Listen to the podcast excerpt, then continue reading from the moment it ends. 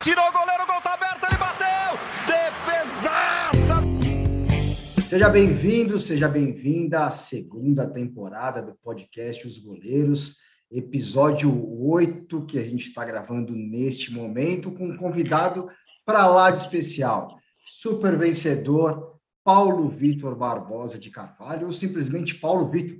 Quem o conhece da época do Fluminense sabe quem é este grande goleiro. Rafa, não precisa nem fazer as apresentações, né? O Paulo Vitor já responde por si só, né?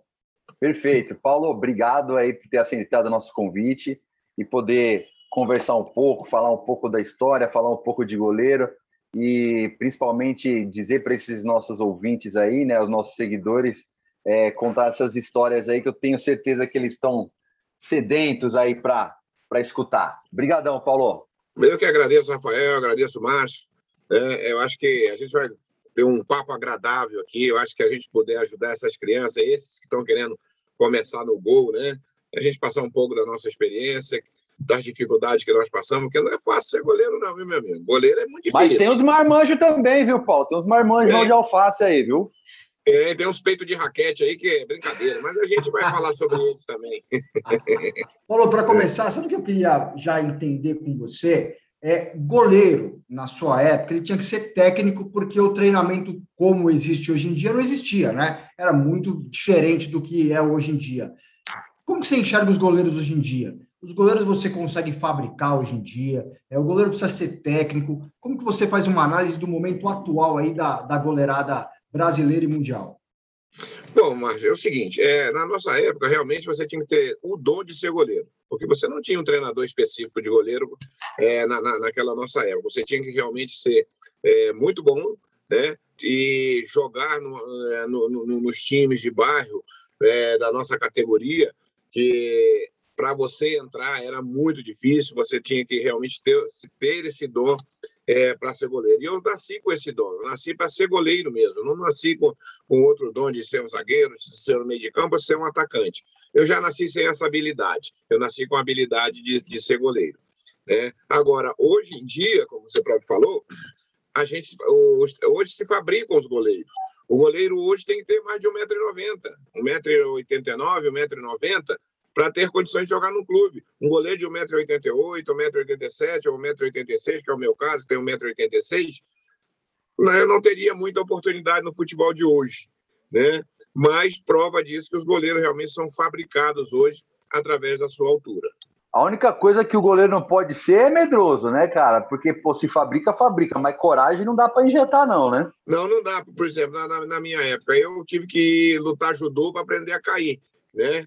Hoje, oh, legal. Não, o, o, goleiro já não faz isso. O goleiro vai para lá e o treinador vai mostrando para ele: ó, cai desse jeito, cai desse jeito. E às vezes a técnica não é a mesma. O judô te ensina a cair demais, você é muita queda. Né? E eu tive que ir realmente, com 12, 13 anos, ir para é, uma escola de judô para poder aprender a cair e fazer meus movimentos corretos. Né? Então, eu realmente, com esse dom, foi que me facilitou através da, da, da, da, prática do judô e com o dom que eu já, já tinha, me, me ajudou muito a ter essa facilidade de jogar no gol. E Paulo, pô, o judô é algo sensacional, hein? Que você precisou é, elaborar ali. Não sei se foi pensado ou não para você fazer as cartas. Que mais que você teve que adaptar, é, talvez de outras modalidades ou ao longo do dia ali para você conseguir melhorar, né? É, sua técnica, melhorar o que você, né, a sua, a sua a função como goleiro. É, na, verdade, na nossa época tinha que, é, quando no, no colégio, tinha educação física. Então você trabalhava muito é, todas as modalidades. Eu, eu gostava muito é, do atletismo, por quê? Porque é, me dava muita velocidade, me dava explosão. Trabalhar na caixa de areia, eu já trabalhava na caixa de areia, a ter essa explosão física, a ter velocidade. Comecei a me preparar, observar alguns goleiros da época, aqueles que sabiam não sair do gol, que quando você domina é, esse momento, você domina a sua área, dificilmente você toma gol, né? Então você, então eu comecei a fazer essa adaptação de salto e altura, me dava impulsão, tudo já bem numa base que eu precisava. O salto e altura me dava a, a impulsão, a, o, o voleibol é, me, me ensinava como sair do gol, né? Porque você tem que fazer bloqueio, tem que fazer tudo, né? E o atletismo me dava essa velocidade. E quando, eu cheguei num, num time como do Ceub Esporte Clube, que já precisava disso, eu já tinha tudo isso. Eu não tinha um treinador de goleiro, mas eu já tinha essa técnica toda. Quando que você descobriu que, que era para ser goleiro? Como que foi a sua suas primeiras intervenções ali embaixo da baliza? É por isso que eu estou falando para você, Rafael. É, é, eu não nasci com a habilidade de ser um zagueiro, nem meio de campo, nem um atacante. Quando eu, eu, eu aos 11, 12 anos, é, eu fui para ser zagueiro e nesse, é, nesse dia o goleiro não foi. Eu falei, opa, é minha oportunidade. Eu estou aqui de zagueiro, eu estou mais perto do gol e fui para o gol. E ali gostei. Falei, caramba, então é isso aqui que eu quero. Né? E comecei ali a treinar, é, fazer é, meus jogos todo final de semana no, no, no, no, time de bairro. Depois nós fomos para um time já melhorzinho aqui de Brasília, onde tinha umas condições melhores. Né? Depois nós fomos para o CEUB Esporte Clube, que já, era, já tinha um time profissional. Eu assinei meu primeiro contrato profissional com 15 anos, numa época muito difícil. Você assinar com 15 anos, goleiro principalmente, com 15 anos naquela época, é porque você tinha muita qualidade mesmo. É, quase eu fui contratado pelo Real Madrid, na época não deu certo, porque o presidente não quis me liberar mas já mostrava-se ali a minha qualidade que poderia ser é, usada futuramente. Rafa, muito pouca gente talvez saiba, né, pela identificação do Paulo com o Fluminense, mas ele é de Belém do Pará, né? Ele foi para Brasília, lá no CEUB, que era um clube que era universitário, depois se profissionalizou lá nos anos 70 e, inclusive, fez né, participou do certame nacional.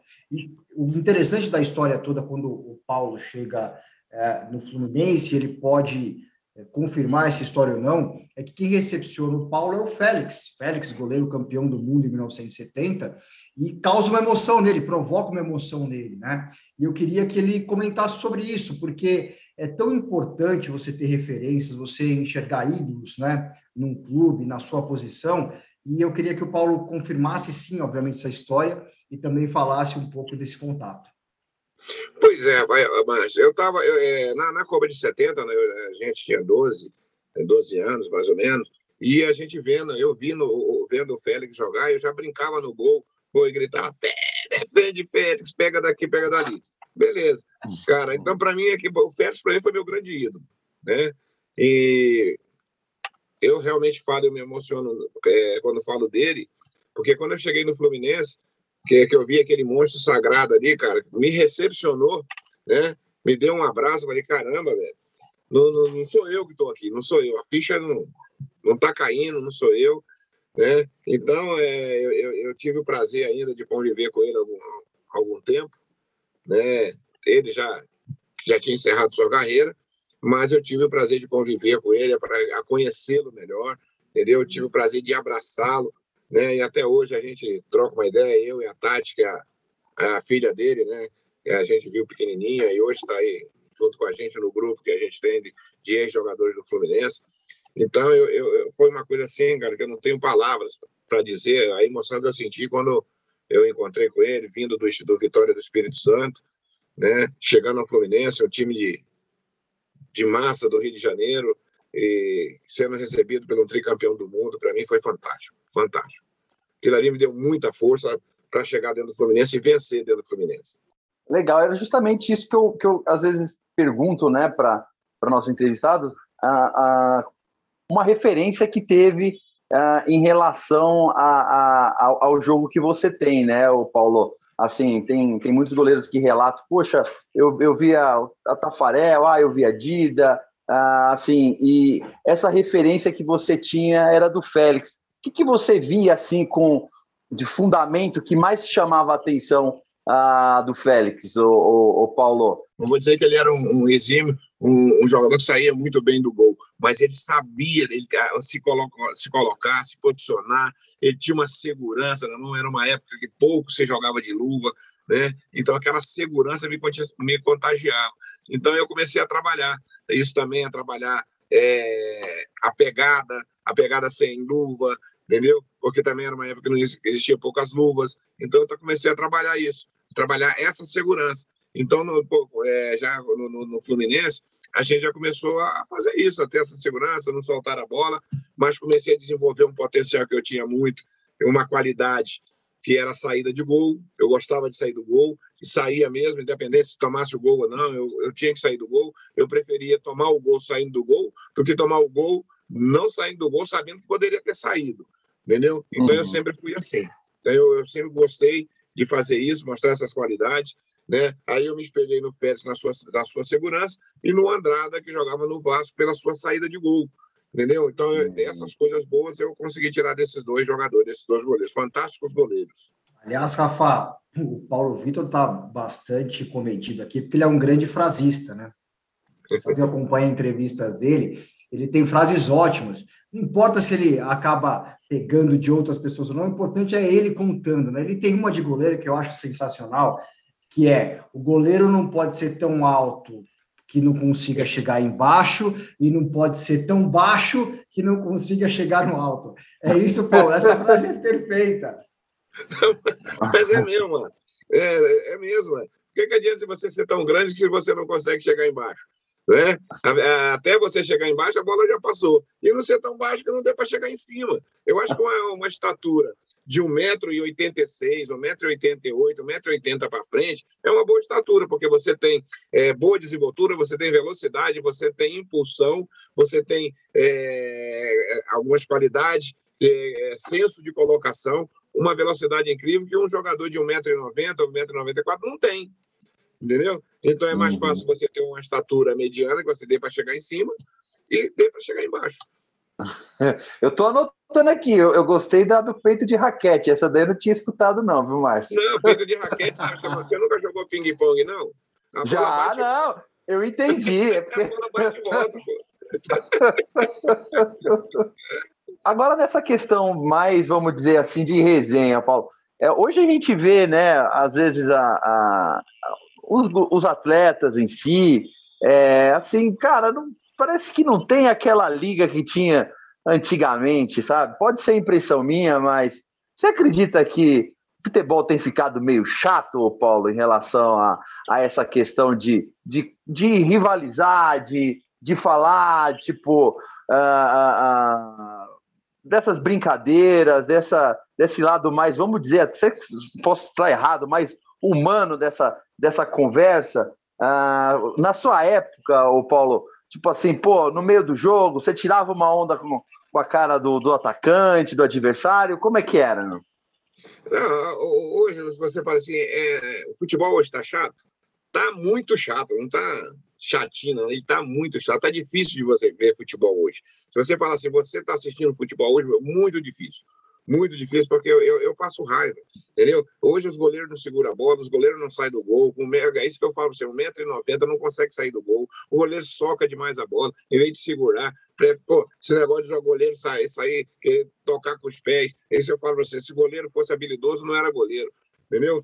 Ah, então tá muito chato o futebol hoje, cara. Tá muito chato mesmo, entendeu? Hoje você não pode mexer com o cara, você tem que medir as palavras.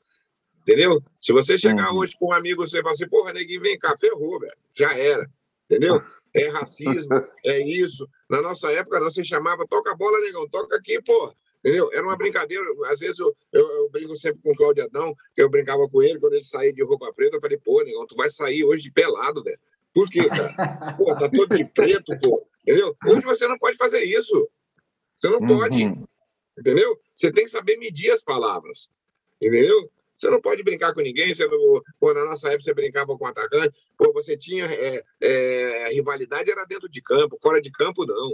É, na nossa época, a gente marcava as festas sempre dentro do campo. Pô, onde é que é a festa hoje? Ah, lá na casa do Zico, beleza. Jogávamos, perdíamos ou ganhávamos, mas depois a gente ia para casa do Zico lá, confraternizar. Onde é que é hoje? Ah, é aniversário do filho do Paulo Vitor, lá na casa dele, vamos para lá, vamos. Então, isso era assim. Hoje você não pode fazer isso. Você não tem amigos dentro de campo, você não tem amigos fora de campo. Entendeu? É, hoje, o, o, comércio, o comércio hoje é muito grande.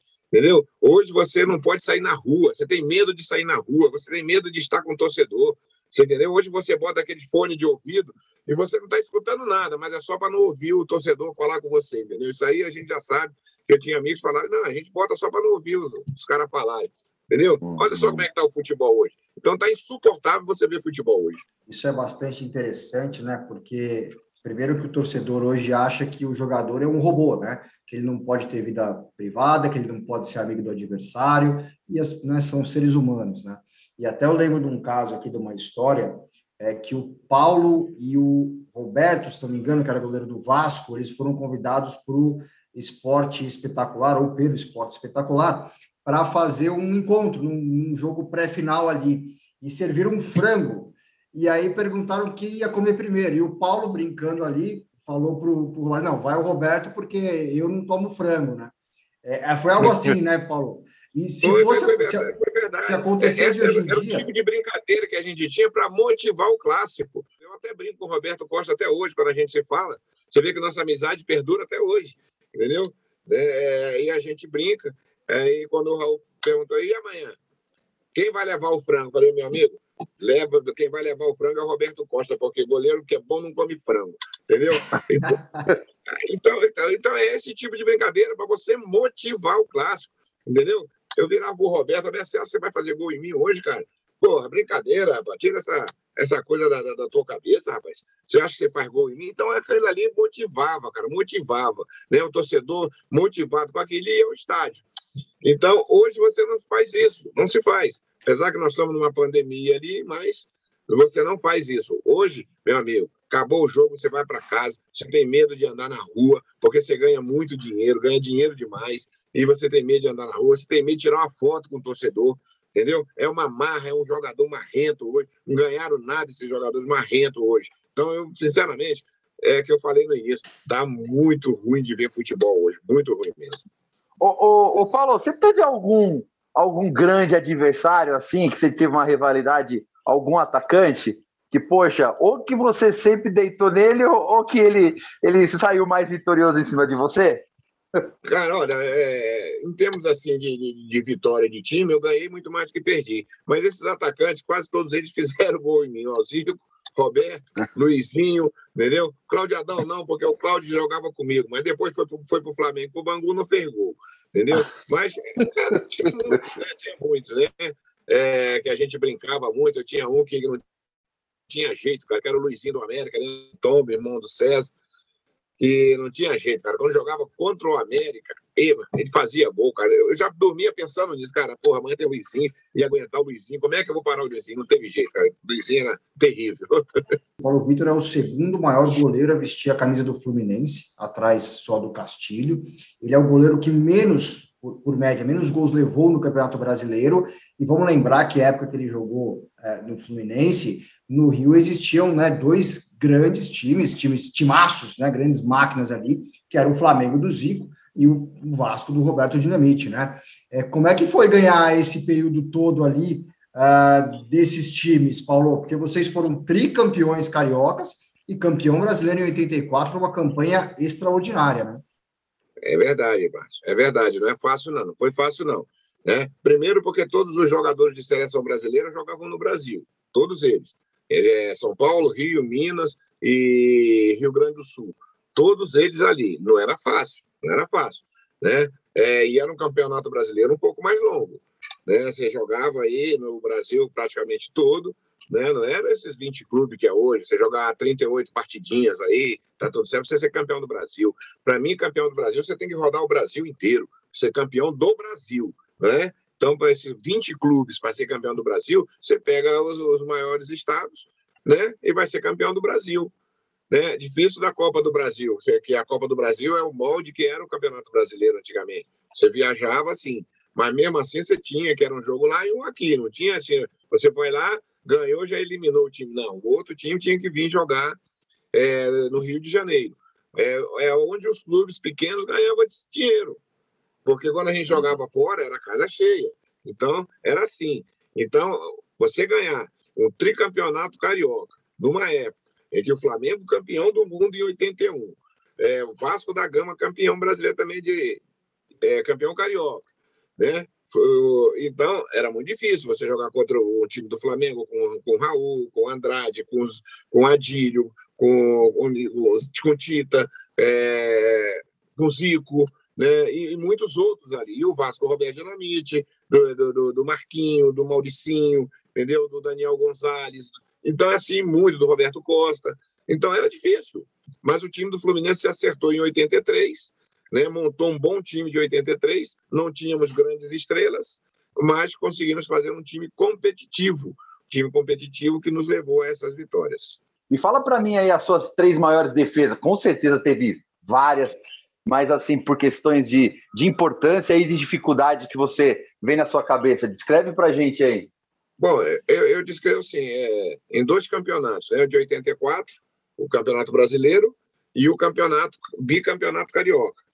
Em 84, o bicampeonato carioca foi contra o Flamengo, onde eu trabalhei, principalmente no segundo tempo, onde eu trabalhei bastante. Trabalhei muito, né? Fiz, fiz grandes defesas ali, principalmente no chute do Éder, no chute do, do Helder, no chute do Tita, no chute do Bebeto, no chute do Adalberto, entendeu? Então, eu fiz grandes defesas ali.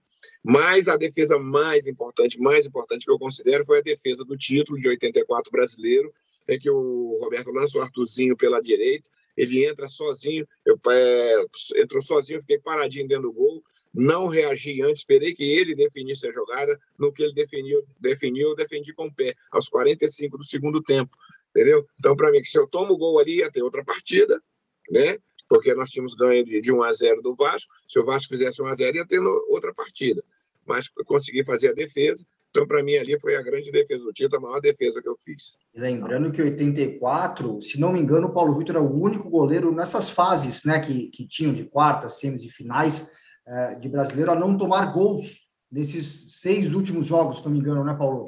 Você foi invicto nesses jogos, né? Não tomei gol, não tomei gol. Né? É isso. Não tomei contra o Vasco, não tomei contra o Corinthians, não tomei contra o Flamengo, não tomei contra ninguém ali. Os seis últimos jogos nós passamos em branco. Olha a dificuldade. É só chegar para o atacante e falar, amigo, faz lá na frente que eu garanto aqui atrás, né? Eu falava isso muito pro Assis e pro Austin. Parceiro, boneca, faz lá na frente que eu garanto aqui atrás. E graças a Deus ele fazia, a gente dava conta do recado lá atrás. Primeiro porque a gente também tinha uma grande defesa, né, Márcio e Rafael? O Ricardo, do Duílio, o Aldo e o Branco, era uma defesa assim, sensacional. Quando a bola já chegava em mim, já chegava meio espirrada. Quando não, eu conseguia defender, mas jogar com essa defesa aí era fácil, fácil demais. Ricardo Gomes, nossa senhora, né? Que belo zagueiro, né? E novinho naquela época, né? Pô, assim, sim, um dos, um dos grandes, né? Um dos grandes aí da nossa. Um dos grandes zagueiros que eu vi jogar, ele, do Ilho. Eu joguei com grandes zagueiros, joguei com o Edinho, joguei com o Oscar, é, joguei com o Luizinho, joguei com grandes zagueiros, mas o, o, o Ricardo Gomes era brincadeira, era diferenciado. Rafa, sabe que quando eu fui, a gente confirmou a entrevista com o Paulo Vitor, eu liguei para um amigo meu que é muito fluminense, mas ele é muito tricolor, o Sérgio Pardelas, hoje está lá na revista Cruzeiro, falei, Pardelas, vou falar com o Paulo Vitor, cara. Ele, putz, me contou várias histórias de como ele também, né, chegando no, no, Rio de Janeiro, na década de 80, a família toda flamenguista, e ele virou Fluminense, até pelo que o Fluminense estava fazendo ali, né? É, quase um esquadrão imortal também do Fluminense. E aí ele me falou assim, cara, tem uma história que contam que o Paulo Vitor é um dos responsáveis pelo tricampeonato no gol do Paulinho. Paulinho, é, que depois conhecido como Paulinho Carioca, bate a falta é, no final do jogo contra o Bangu e a falta entra. Eu falei, mas Pardelas, não faz sentido nenhum que você está me falando. Falou, faz sentido, porque dizem, conta, reza a lenda, que o Paulo Vitor bateu para o Paulinho, que o goleiro do Bangu, que eu não vou lembrar o nome, ele dava Gilmar. sempre um passo o Gilmar dava sempre um, que foi do Palmeiras, né? Dava sempre um passo para o lado, é, então ele tinha que jogar por cima da barreira. É verdade essa história, Paulo? Você cantou o gol do título para o Paulinho? Na verdade, a gente, treina, a gente treinando antes, né? Então, eu treinava eu, Paulinho e o Getúlio, né? E o Getúlio já conhecia o Gilmar lá de, de, de São Paulo. Então falava para a gente, ó, o Paulinho, se tiver falta, o Paulo Vitor, se tiver falta, não mexe antes, fica dentro, do, espera no seu canto. Tá, tá, tá. Olha o Gilmar, o Gilmar sai três dias antes e já está saindo do gol pro, pra, pro lado de lá, esperando que batida pela, por cima da barreira. Né? E na pressão, eu lembrei o Paulinho, Paulinho, se você entrar no jogo, lembra daquilo que o Getúlio falou pra gente, cara. Olha o Gilmar primeiro, no que ele movimentar, tu bate no canto dele. Foi dito e feito, cara. Quando o juiz apitou, o Gilmar já estava três dias lá do outro lado, lá, o Paulinho bateu no canto dele lá. o, gol da virada, o gol do tricampeonato. Então, ali, cara, sensacional. Muito bom isso aí. Foi uma história legal que a gente começou no Fluminense e levamos para dentro de campo e conseguimos reverter um resultado que até dois resultados, né? Porque o Bangu jogava pelo empate e o Bangu começou vencendo e nós viramos o jogo. Outro assunto bacana para ver com o Paulo, o Paulo teve na Copa de 86, né? Teve ali junto com aquela seleção que, se não é uma seleção tão encantadora como a de 82, a de 86 também marcou história e ficou aquele gosto muito amargo, né, da eliminação para a França por tudo que aconteceu naquele jogo. Como é que foi essa experiência de Copa do Mundo, Paulo, para um goleiro, né? Fazer parte de um grupo, um grupo vencedor, com, enfim, com, com tantos grandes nomes ali e chegando muito perto, né? Aquela, aquelas quartas ali ficaram né, marcadas por, até pelo azar do Carlão, né? De ter tomado aquele né, no pênalti a bola e batido nas costas dele e entrado, né? Pois é, rapaz. É, é uma sensação maravilhosa, né? Porque seleção brasileira, Copa do Mundo é o último degrau que você chega no futebol, né? Aí quando você chega nesse degrau, aí você começa a passar um filme na sua cabeça das dificuldades que você passou no início da sua carreira, tudo isso passa, entendeu? Você andar de ônibus para ir treinar, você andar a pé para ir treinar, entendeu? Você ir, é, morar debaixo de uma arquibancada é, de um clube, você morar no, num barracão em outro, entendeu? Tudo isso passava é, na cabeça da, da, gente, você ter que passar no meio da zona lá para ir treinar, entendeu? E as meninas, legal, passa aqui depois, a gente ficava, pô, legal, aquilo ali eu achava muito legal, entendeu? Então, é, então essas coisas, cara, começavam a passar na sua cabeça, entendeu? Aí você fala, caramba, entre milhões de jogadores, você, você é o 23 terceiro ali, convocado, você está no grupo. Na verdade, o 23 terceiro não, porque a convocação se convoca primeiro os goleiros, né? Então, cara, quando surgiu meu nome lá, nossa senhora, aquilo ali foi a glória. Eu falei, agora já, já consegui o que eu queria, é, é, o meu degrau já, já cheguei. É óbvio que eu era titular com Evaristo, mas depois veio o Tele, é, optou pelo Carlos, e o Carlos, o Carlos foi bem até aquele momento do jogo contra a França, aquela infelicidade dele, da bola ter batido na trave, ter batido nas costas dele e entrado, mas não foi ali o lance. O lance foi que nós perdemos dois pênaltis seguintes, perdemos um com o Zico no início, mas depois o Zico fez o dele na, na, disputa de pênalti e perdemos depois com Sócrates e com Júlio César. E não conseguimos reverter esse resultado, que pudéssemos ter essa geração como vencedora. Ah, legal. Assim, cara, eu, eu nasci em 83, né? E eu não, não, não, não vi muito, né? É, não lembro nada assim de, da, da Copa de 86, mas é interessante que todos os treinadores de goleiro que eu tive, é, principalmente eu me lembro do Dagoberto e do Solitinho, né? Que eu, eu, eu, joguei na base do Corinthians. Eles falavam a respeito disso, porque criou esse estigma do azar, né? Eu lembro que não sei o que, eles falavam, puto, goleiro que dá azar. Toda vez que vai fazer um azar, parece o Carlos de 86. Ficou um pouco esse estigma mesmo, né, ô, ô Paulo?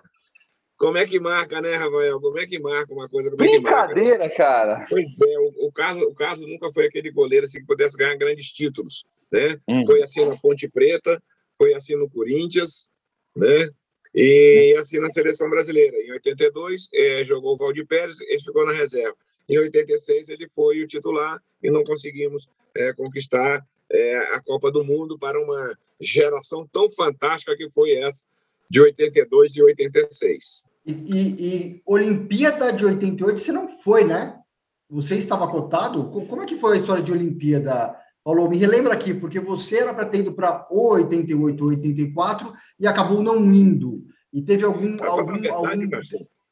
Falar a verdade, eu não fui em nenhuma das Olimpíadas, que eu disputei quase todos os pré-olímpicos. Pré-olímpico, né? é isso aí. Pré-olímpicos eu disputei todos, mas nunca cheguei para a Olimpíada. Entendeu? Essa de 87, o, o, o de, é, de 87, o Fluminense não liberou, né? Para que a gente pudesse ir para as Olimpíadas. Mas em todas as pré-olímpicas que eu disputei, nós classificamos para as Olimpíadas, mas infelizmente chegava na nossa vez e não conseguia ir para as Olimpíadas. Não sei por quê.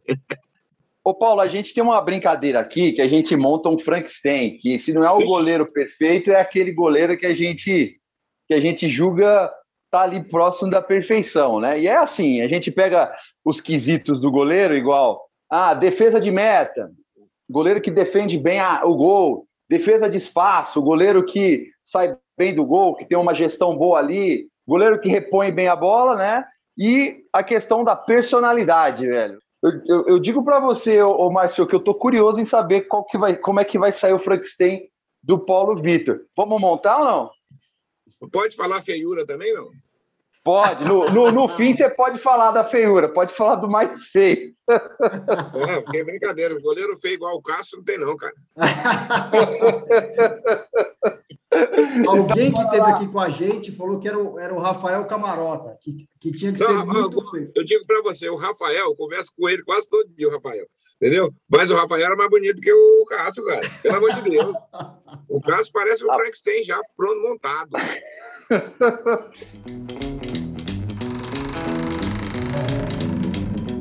Então vamos lá montar o seu, ô, ô Paulo. Para você, é. cara, qual foi o goleiro que melhor defendeu a meta ali? A bola vai no gol e ele, ele, ele defendia bem. Cara, para mim, ó, eu vi um goleiro fantástico jogar, cara. Apesar, eu sempre é, é, saltei assim, o Félix, cara. Para mim, não tem outro goleiro. Ele, para mim, era é, é fenomenal. Das defesas impossíveis, para mim, o Félix. E aquele goleiro que tem uma gestão de espaço bom, sai do gol bem, faz cobertura, qual foi o melhor que você já viu? Paulo Vitor. É, qual Não, que é o goleiro é... que você viu que repunha bem a bola em jogo? Em termos de reposição de bola, não era habilidoso, mas para repor a bola, eu fico com o Rogério Senni. E agora o quesito personalidade, aquele cara que você olha assim, você fala, caraca, aquele goleiro lá, ou porque ele tem uma postura boa, ou porque ele tem uma liderança. Qual que é o goleiro que te chama a atenção? O cara que me chamava a atenção, que era barrudo, que fechava a minha cara, que estava às vezes brigar, você falou o nome dele agora, entendeu? Rafael. Rafael era, tinha uma personalidade que era fogo, cara. Ele transmitia isso, entendeu? entendeu? É, não tinha aquele, é, aquelas meias palavras com ele, não. O que ele tinha de falar, ele falava mesmo. Então, é, para mim, em termos de personalidade, é o Rafael. É, Rafa, é o Rafael Camarota, é você não, viu, Rafa? Não acho que é você que ele tá ah, falando. Tá, não, não, não, não, é o Pedro de raquete, não. É, vamos ajustar aqui, né, Paulo? Porque senão você sabe, né, que o, que o, o Rafa vai achar que é ele, né? Então, ó, Félix, Paulo Vitor, Rogério Ceni e Rafael. Um bom Frankenstein, hein? Ficou um bom Frankenstein. Eu tô vendo a hora aqui que eu, quando eu for dar uma aula aqui, o, o Márcio, na hora que o goleiro se dá aquela medalhada, eu vou falar assim, ô peito de raquete. Isso, isso. E hoje no futebol tem muito. tem, tem demais hoje. Aliás, Paulo, por que, por que você não seguiu como treinador de goleiro ou com outra função no futebol? É, talvez, né, pela nossa inocência, esse fosse o caminho natural, né? Esse seria o caminho natural. O que, que fez você não seguir é, no futebol, no dia a dia do futebol? Márcio, na verdade, é, o meu estilo não é para, não é meu estilo ser treinador ou treinador de goleiro, entendeu? Não era aí. Você comandar é uma coisa, você ser comandado é outra, totalmente diferente. É, o meu perfil, o meu perfil seria um gerente de futebol, um diretor de futebol, entendeu? Esse, esse é o meu perfil, porque eu estudei gestões, me formei, entendeu? Então, para mim, é, o segmento da carreira em si não era tão importante como seguir no, no, no fator gestão para que eu pudesse ser um gerente é, de algum clube de futebol, né? tanto que eu trabalho né, hoje na política como gestor, entendeu? Então, é isso que é, é o meu perfil. Meu perfil seria esse. E sabe o que eu queria ver com você, Paulo? Você pô, sai do Fluminense em 87, aí perambula aí para alguns outros times. É, por que não renovar com o Fluminense naquela época? O que, que deu errado ali de você continuar no Fluminense? Que tão marcante que foi sua passagem? E se num desses passos que você deu pós-Fluminense, se não me engano, América, Curitiba, é, jogou no Remo também, jogou na, na terra natal. É, o que, que você, que, que foi para você ali esses passos né, sequentes ao Fluminense? Não, na verdade, em 87 é, eu tive uma contusão muito séria, né? Eu tive uma lesão de, de, de, de ruptura do rim, e voltei, é, muita gente não acreditava que eu fosse voltar, e já próximo ao é, término do meu contrato, o, o Fluminense não, não, quis arriscar, é, preferiu me emprestar para o América, para ver se eu realmente estava recuperado. Eu fui para o América, fiz um grande campeonato é, carioca pelo América, e acabei voltando ao Fluminense. Voltando ao Fluminense, eu fiquei até 89, e depois encerrou meu, meu ciclo no Fluminense, eu fui embora. Aí fui para Curitiba, do Curitiba eu fui para o Esporte Recife, depois fui para o Grêmio Maringá, São José, é, Paysandu, Remo e Volta Redonda. E encerrei minha carreira no Volta Redonda. O que, que, é uma ruptura de rim, hein? Como que foi esse? É, foi lance? Foi, foi no, em jogo mesmo? Não, foi no treino, né, cara? Tava treinando, tava fazendo coletivo, porque a gente fazia coletivo muito com juniores, né? Uhum. E teve um escanteio, o, o, o menino bateu o escanteio, eu saí do gol gritando, o Aldo empurrou o Silvio e o Silvio, para se proteger, veio com o joelho bem no meu rim. Aí eu tive hum. ruptura do rim. Entendeu? Caramba! É. Não foi fácil, não. Foi mais, difícil, porque o doutor me deu um ano para eu voltar. Eu voltei em seis meses. Né? Ninguém acreditava, porque era uma lesão muito séria. Quase perdi o meu rim, mas graças a Deus deu tudo certo. Eu consegui voltar em seis meses. O, o, o, o Paulo, desde o início, né, da, lá, na, lá no, em Brasília, depois até para chegar a próximo ali da, da, da, da, aposentadoria e o que você observa hoje, o que, que você elenca aí, cara, nessa evolução do, da preparação de goleiro, cara? O que, que você observa, o que, que você lembra, traçando um paralelo aí, desde o início da sua carreira até, até hoje, nessa questão de, de, de diferença? O que, que você acha bom, o que, que você acha ruim?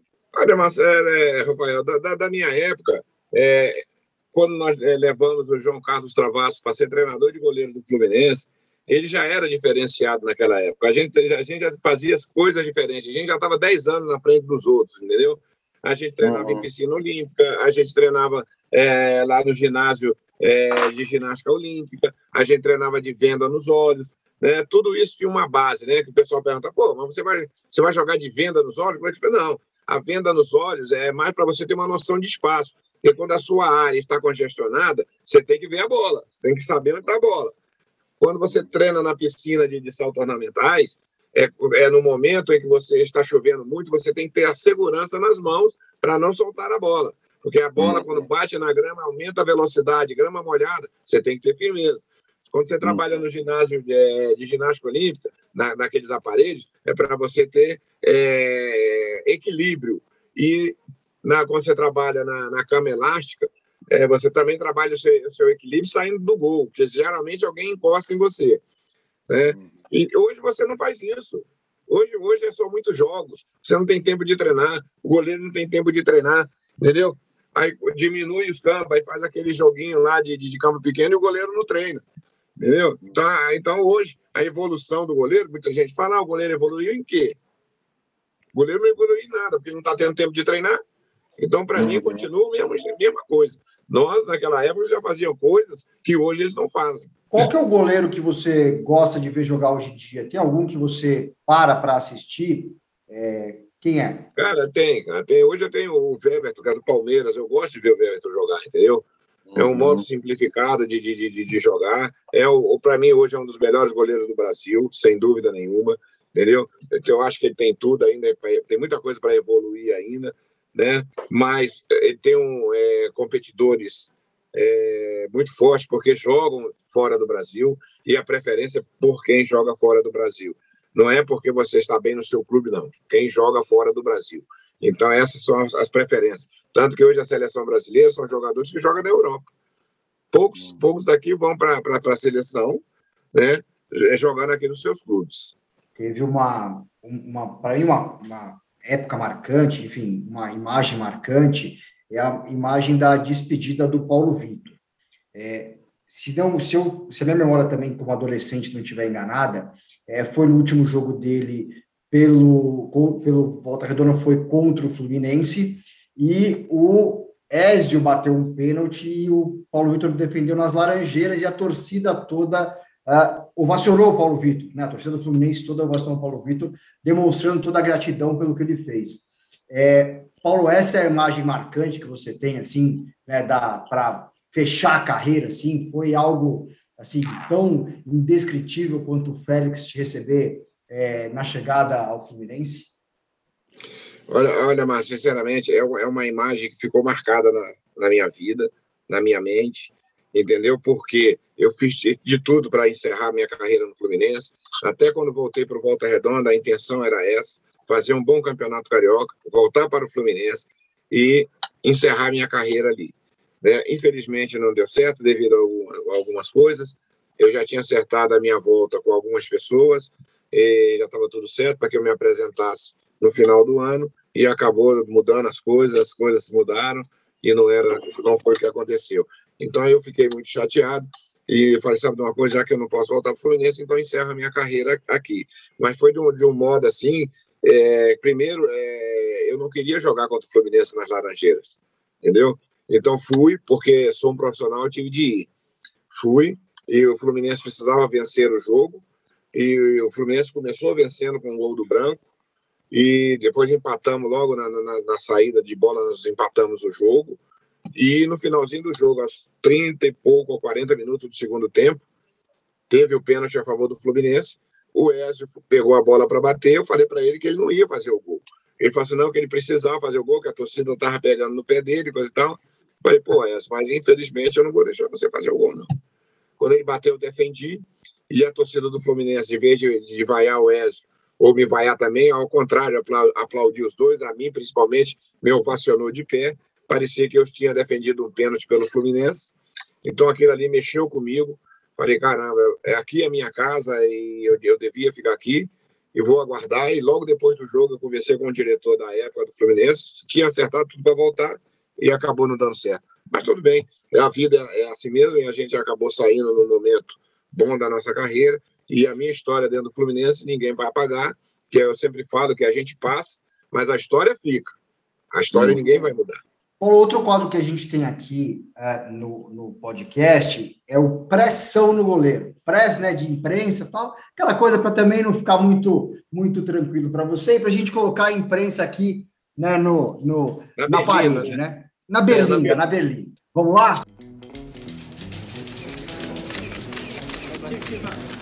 Qual é a pergunta que você mais se cansou de responder na sua carreira toda? Como é que foi aquela defesa? Me conta sobre essa defesa. Me fala assim, como é que, por que, que você mexeu? Essa é a mesma pergunta, né? Pô, mas por que, que você fez essa defesa? Como é que você fez a defesa? Eu tinha vindo até o Vanderlei, um dia desse, ele falou assim, pô, você vai fazer essa pergunta de novo. Não é fácil, é difícil. Você responder a mesma coisa. Cara, é impossível. Toda vez que a gente faz esse quadro e é, é, é, essa pergunta, eu sempre me lembro da, da entrevista com, com, com o Fernando Praz, que ele, ele, ele falou até cansado, assim, como que é substituir o Marcão? tipo, porque é. é, é Cara, tem, tem, tem... como é que é substituir o Rogério Ceni? Como é que é substituir o Paulo Vitor? É isso, e o, o, Fernando Prazo veio aqui no episódio 1 da segunda temporada e foi belíssimo, né? Até foi o teste do começo do quadro, e aí deu super certo, né, Rafa? Então é muito legal. Agora, muito Paulo, legal. qual que é a pergunta que nunca te fizeram e você gostaria de ter respondido? por que você é tão bonito assim? Eu era bonito, né? Eu sou bonito. responder, cara. Pô, eu, Marcinho, eu sou bonito demais. Entendeu? Não deixa o leão ouvir você falar isso, hein? Se o leão bonito, ouvir... Eu quero mais bonito, então, entendeu? Aí eu, até que uma, uma, uma repórter eh, da, da TV Manchete na época, mas ela não perguntou, eu vi ela comentando só, né? Pô, mas ele é bonito mesmo. sensacional, sensacional. Paulo, qual que era o narrador que você mais gostava de ouvir é, gritando uma defesa sua? É, o Januário de Oliveira. Januário de Oliveira era fantástico na nossa época. Nós tínhamos muitos, né? Do rádio e da televisão, nós tínhamos muitos. Nós tínhamos o Galvão Bueno na época, né? É, o Luciano do Vale, cara. O Luciano do Vale era fantástico, fantástico, né? Mas o Januário de Oliveira era, era também era fantástico. O cara tinha uns bordões assim, fantástico. Fantástico. Incríveis, né? Grande Januário, grande Januário. Januário de Oliveira. No Rio, mais marcado do que em São Paulo, naquela época ainda era mais difícil, mas Januário realmente, é. quando a Bandeirantes né, levou ele para a TV ali, foi, foi, bem marcante, foi bem marcante. Agora, Paulo, algum jornalista já escreveu um texto sobre você que você gosta tanto que você decidiu enquadrar? Não, mas é, eu, tenho um amigo que, se, se vocês verem é, aí no YouTube, vocês vão ver, que ele citou uma frase assim: esse será o substituto de Castilho, entendeu? Então, aqui assim, pô, por que, que você é o substituto do Castilho? Eu não vi o Castilho jogar. Né? Se você fosse falar assim, pô, eu vi é, o Félix jogar, então esse vai ser o substituto do Félix. Mas não, mas ele botou lá numa situação, numa grandeza, que assim, esse será o, o, sucessor de Castilho. Castilho foi uma lenda, é uma uhum. lenda, entendeu? Uhum. E, então eu fico lisonjeado por isso também de, de poder substituir o Castilho. Porque, como eu falei para vocês, a história não muda. A história dele não vai mudar. Ele se foi, mas a história está aí para ser contada. Eu também, daqui uns dias eu vou, mas a história vai ficar aí. O Félix também se foi, mas a história dele está aí. Entendeu? Então, eu acho que é, essa frase é sensacional. O substituto de Castilho. Que demais. E lembrando que o centro de treinamento do Fluminense, né, em homenagem ao Castilho, e você foi é, lá fazer o discurso da inauguração, né? Quer dizer, era o representante Sim. dos grandes goleiros é, do Fluminense ali. Então, também acredito que isso tenha sido muito marcante para você. Sim, eu fui, eu fui, porque quando eu conheci o Castilho, eu conheci já como treinador, uhum. né? Treinador do Operário de Campo Grande. E eu fui lá, o cumprimentei, é, parabenizei pelo que ele fez pelo Fluminense, tudo, coisa e tal. Então, eu conheci como treinador, não conheci como jogador. Mas, para mim, foi uma honra tê-lo conhecido. Depois, conheci a família dele, o filho, é, irmã, entendeu? Nesse dia da inauguração lá do CT. Eu acho que muito merecido, muito merecido essa homenagem ao Centro de Treinamento Fluminense postou ao Castilho. Bom, então, para terminar aqui essa rodada com a pressão no goleiro, vamos lá. É, a pergunta é a seguinte: hoje o futebol tem uma evolução tão grande que as TVs e as rádios colocam comentaristas específicos para arbitragem, comentarista específico né, para falar do jogador, mas não tem o comentarista de goleiro. Você acha que isso se faz necessário? É preciso ter um goleiro para comentar o que o goleiro faz?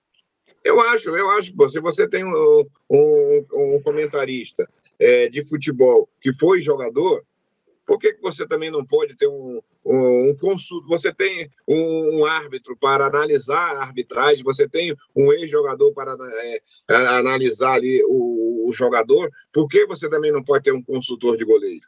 Né? Você analisar as falhas do goleiro, né? Que eu acho que ele precisa, as falhas estão aí para ser corrigidas, porque o treinador de goleiro hoje tem pouco tempo para realmente corrigir essas falhas. Então eu acho que deveria sim ter um, um consultor de goleiros aí nessas transmissões. Muito legal, muito legal, Paulo. Aliás, né, com toda essa história aí, a Liga Retro acabou de lançar, lançar, na verdade, né, a camisa histórica que o Paulo Vitor jogou lá no final dos anos 80 pelo Fluminense, a camisa verde, né, Paulo? É, verde imagino verde e preta, né? E eu pô, adoro os clássicos, cara. O Rafa sabe disso, ele fala que eu sou velha guarda, tal, mas eu acho que as camisas do passado são tão lindas assim, tem guardam, não sei se essa memória de infância que você guarda com tanto carinho que você via ali, você se espelhava, queria ser igual. E eu acho muito legal que a Liga Retro teve é, esse reconhecimento e fez essa camisa para você. E, assim, de longe, né, eu tento imaginar o quanto que você se sente né, é, homenageado por uma, uma, uma, um relançamento desse. Olha, mas realmente eu me sinto muito lisonjeado, né, ser homenagem justamente que a Liga Retro fazendo o relançamento dessa, dessa camisa, né, de 88, é, a camisa verde e preta. Eu, hoje eu olho é, os goleiros jogando, eles, eles são todos padronizados, né? Meia amarela, calção amarela, camisa amarela é, short, é, short azul, bem azul, camisa azul, tudo padronizado assim, né? Tudo bonitinho, né? Então, eu não, não vejo assim uma, uma, beleza estampada dos goleiros hoje, assim, que pudesse diferenciar, distinguir é, um, um, momento. Nas nossas camisas é, eram feitas diferenciadas, diferenciadas, né? A gente tinha uma, uma identificação com as nossas camisas que o próprio torcedor já sabia qual era a camisa que a gente ia entrar em campo entendeu? Então eu já sabia, já se identificava com a cor, ou era verde ou era azul, predominante azul, né? Então eu já sabia disso. Então hoje eu estou muito feliz, estou muito feliz, estou doido para ir ao Rio de Janeiro também, sentar lá com, a, com o pessoal, sentar com a Valéria, sentar com todo mundo, discutir algumas coisas sobre o, o, a, a, camisa. Eu acho que vai ser um sucesso, porque é, foi um, um, um ano vários anos de sucesso no Rio de Janeiro, com o Fluminense, eu acho que a camisa pode ser realmente um grande sucesso. Eu só ia perguntar para o Paulo, é por que ele usava a camisa azul? Porque durante muito tempo no Fluminense ele jogava com camisa azul. Tinha algum motivo? É. Não, porque veja bem, quem, né, quem fazia nas minhas camisas era eu, né? Eu desenhava e levava para um amigo meu que tinha uma confecção e ele fazia. E eu gostava do azul, cara. O azul era, é fantástico. O meu azul era um azul mais escuro, depois um azul mais claro. Entendeu? Hum. Então, uhum. ele usou o lado da camisa e dando sorte também, aquele lado da superstição, foi dando sorte, foi dando sorte. E eu acabei é, realmente firmando a camisa azul, e essa, por sinal, foi campeã brasileira de 84, né? E a gente tem realmente aí essa predominância tanto por verde com preto, como azul com azul. Eu só queria fazer uma correção aqui, que o, o Márcio ele fica falando, ah, que não sei o que de, de retrô, que eu pego no pé dele que é retrô. Não é bem assim. O que, que acontece é o seguinte, Paulo. É, o Márcio eu conheci que ele estava precisando de treinamento e a gente começou a treinar junto. Ele me é. apareceu em. Ele me apareceu agora no século XXI com uma luva palma de couro de 1970. Então, pô, o cara, ele é altamente retrô, né? Depois que ele foi modernizando essa luva dele, mas você acredita que ele veio treinar um dia com a luva, cara, que ela tava esfarelando, era palma de couro, pô. Tem como pô, ser mais retrô que isso? Aquela de pelica, né? Aquela de pelica, né? Que não segurava nada, quando molhava ficava dura. É, era para ver se, o, se esse pé murcho fazia alguma diferença, Paulo, mas não fazia nada, cara. Então você viu, né? Fazia pé murcho, pé murcho. o, o, o, mais bacana disso aqui são as risadas. Acho que é, quem é. acaba nos acompanhando, é, e estamos na segunda temporada justamente por isso, né, enxerga como que os goleiros são unidos. Né? Não importa, né, profissional, amador, o quanto né, você gostar da posição, falar da posição, é uma coisa muito legal. Paulo, a gente está indo para o final né, do nosso bate-papo aqui, e como a gente tem um treinador peito de raquete aqui, é, ele tem umas perguntinhas para você aí. É o bate-pronto do Rafa. Vai lá, Rafa. Vamos lá, Rafa.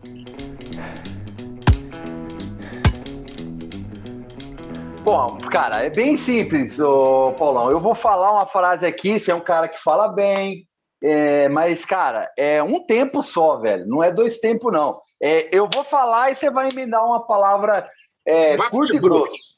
Isso. Então, bora lá, velho. Uma cor. Azul. Um estádio. Maracanã. Um estádio ruim. Olaria. O goleiro só é goleiro porque é ruim na linha? É ruim na linha, é ruim na zaga, não tem, não tem habilidade nenhuma, tem que ser goleiro. o goleiro só pega pênalti porque sai antes? Não, o goleiro só pega o pênalti quando é mal batido. O goleiro não defende pênalti, ele só pega quando é mal batido. Gol de falta no canto do goleiro é falha? É falha. É frango. É frango, né? E, e, o que, que você prefere, então, Paulo? Você prefere perder um jogo sendo o cara do jogo, pegando quase tudo, ou ganhar o um jogo tomando aquele frango?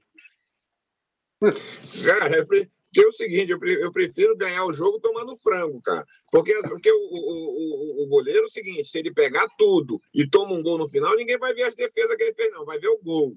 Então é mais fácil você tomar o frango ganhando o jogo, porque os caras não vão nem lembrar do seu frango. É isso Boa. aí. Fora que tem o bicho, né? Na época tinha o bicho, né? Então isso pois é, ajudava é, demais. Boa! Importantíssimo! Paulo, pô, brigadíssimo, cara. Brigadíssimo mesmo pelo seu tempo, por esse bate-papo. É, todo mundo vai gostar e todo mundo vai pedir um segundo Paulo Vitor aqui. Obrigado. Valeu, Marcinho, obrigado. E é curto e grosso, né? Valeu, parceiro! valeu, Rafa. Valeu, Márcio. Valeu, Paulo. Brigadão aí pela, pela, pela atenção, cara. Estamos à disposição. Valeu, irmão. Estou aqui também, é só ligar. Me chama que eu vou. Boa. Quero agradecer também ao Leandro Moreira, ao Arthur Gaikoski, ao Alexandre Gessoni, que tocam esse podcast com a gente, fazendo um trabalho técnico de Como é que é? é podcast ou pão de queijo? Ah, podcast, podcast. ah, Paulo. podcast, eu entendi pão de queijo. Ó, e se você quiser ouvir, você e todo mundo quiserem ouvir o nosso podcast, vai lá no Spotify, Vai lá no anchor.fm, vai lá em todas as plataformas de streaming que ela está disponível. E um beijo, claro, para Valéria Tomé, que nos ajudou a colocar o Paulo Vitor nessa roda. Um abraço e até a próxima. Tirou o goleiro, gol tá aberto, ele bateu!